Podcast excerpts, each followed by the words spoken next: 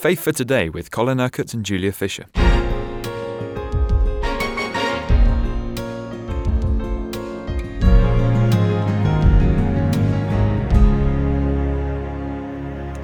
Colin, we're looking ahead now, of course, to Christmas, and uh, you're going to take us to the prophecy of Isaiah just to look at some of the some of the things that were said about Jesus long before he was born. Yes, we're going to look at some of the prophecies that look towards the coming of the Messiah.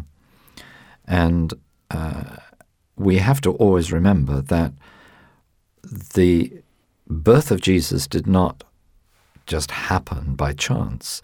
It was something that was very carefully planned by God even before the creation of the world. And therefore, although the prophecies of Isaiah were written about 700 years before Jesus was born, nevertheless, there are some very clear prophetic words about not only his coming, but the significance of his coming and what he would accomplish when he came. So we're going to look at some of these. Uh, but first of all, from Isaiah 40, we're going to look at the prophecy that concerned John the Baptist.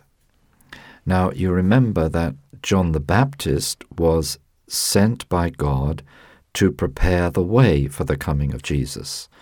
He was uh, the forerunner, he was the one who was to be used by God to change the spiritual atmosphere that existed at the time uh, in Jerusalem, Judea, so that uh, the ministry of Jesus would come into a situation where people were already beginning to be God conscious in a new way.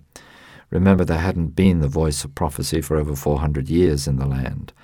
And Jesus said that John the Baptist was more than a prophet. Now, in Isaiah chapter 40, we read, Comfort, comfort my people, says your God. Speak tenderly to Jerusalem and proclaim to her that her hard service has been completed, that her sin has been paid for, that she has received from the Lord's hand double for all her sins. Now, to comfort is to give strength to his people. So God is going to do something now to give his people the spiritual strength that they need. And the third verse of this chapter is quoted, of course, about directly about John the Baptist. A voice of one calling, In the desert prepare the way for the Lord. Make straight in the wilderness a highway for our God. Now you remember that John the Baptist lived in the desert, he lived in the wilderness. But of course, that is symptomatic of the spiritual desert and the spiritual wilderness that happened at the time of Jesus. Every valley shall be raised up, the prophecy continues, every mountain and hill made low. The rough ground shall become level, the rugged places a plain, and the glory of the Lord will be revealed, and all mankind together will see it, for the mouth of the Lord has spoken. Uh, when God speaks his purpose into being, then of course it is going to happen. It's simply a question of God's timing. So, although these words were written hundreds of years before, in God's appointed time, the Son of God would be born, and before that, of course, John the Baptist would fulfill his ministry.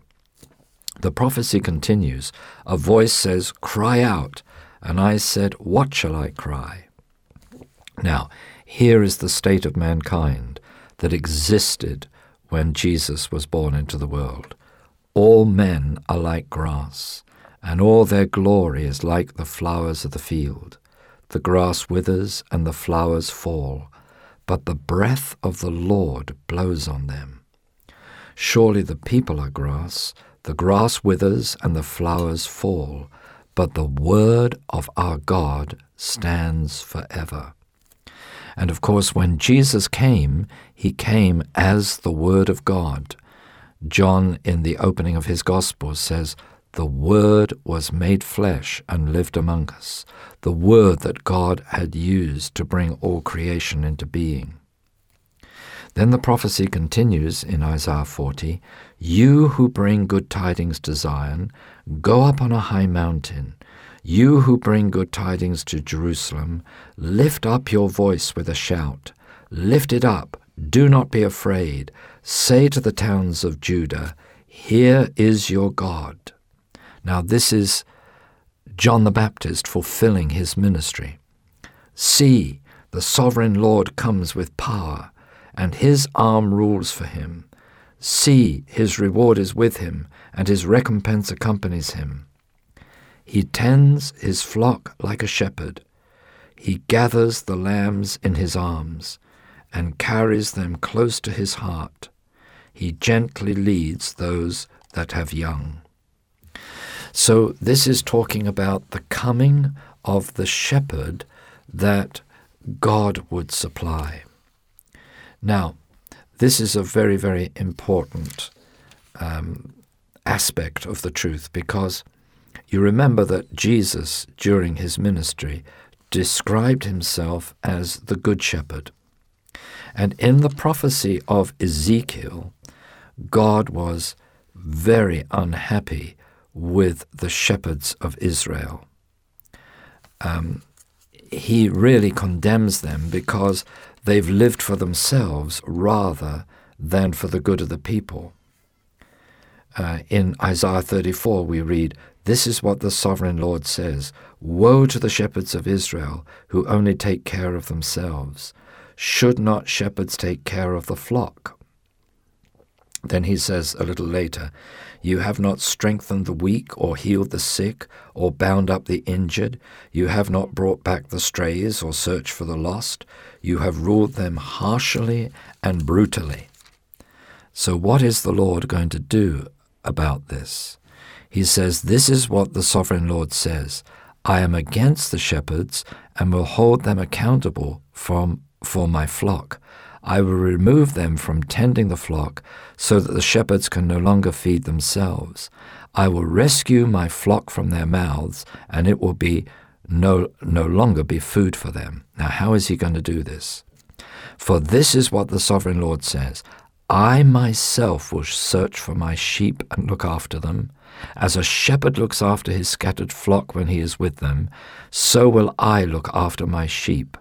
I will rescue them from all the places where they were scattered on a day of clouds and darkness.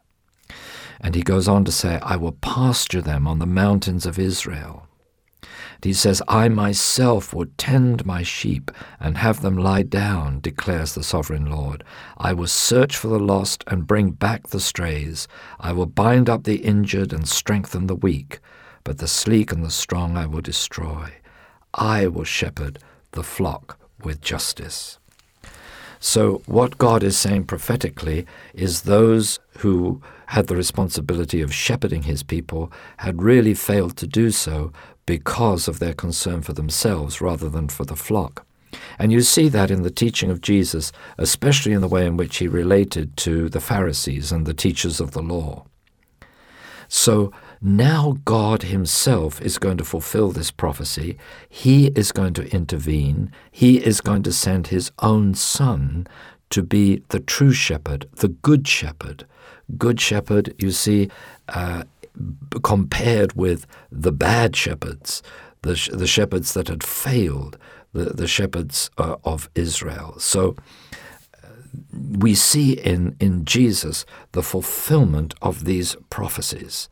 And that's very, very exciting because today, all those who know the Lord Jesus in a personal way know him as the shepherd.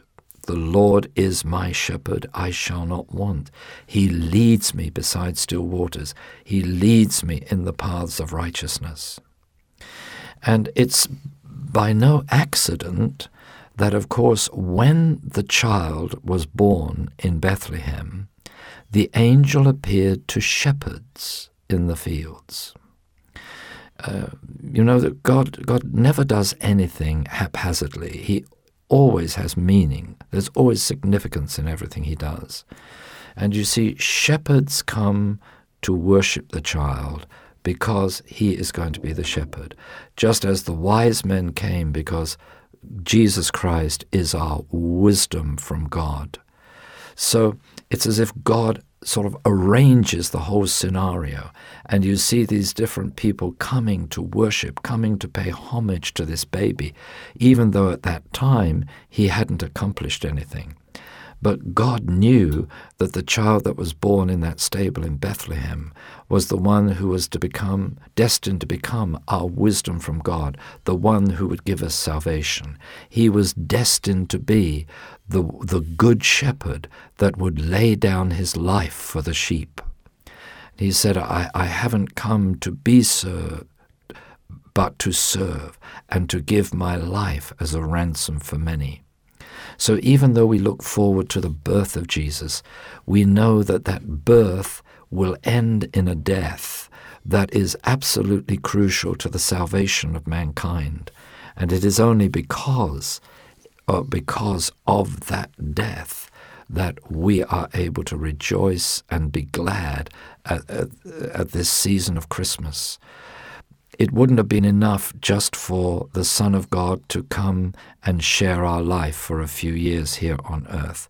He had to do whatever was necessary to make it possible for us to receive His life, to become part of His kingdom, and actually to become, if we continue this analogy through, to become the sheep of His pasture, to become those that He would lead in the way that He wants us to go because He is the way, the truth, and the life.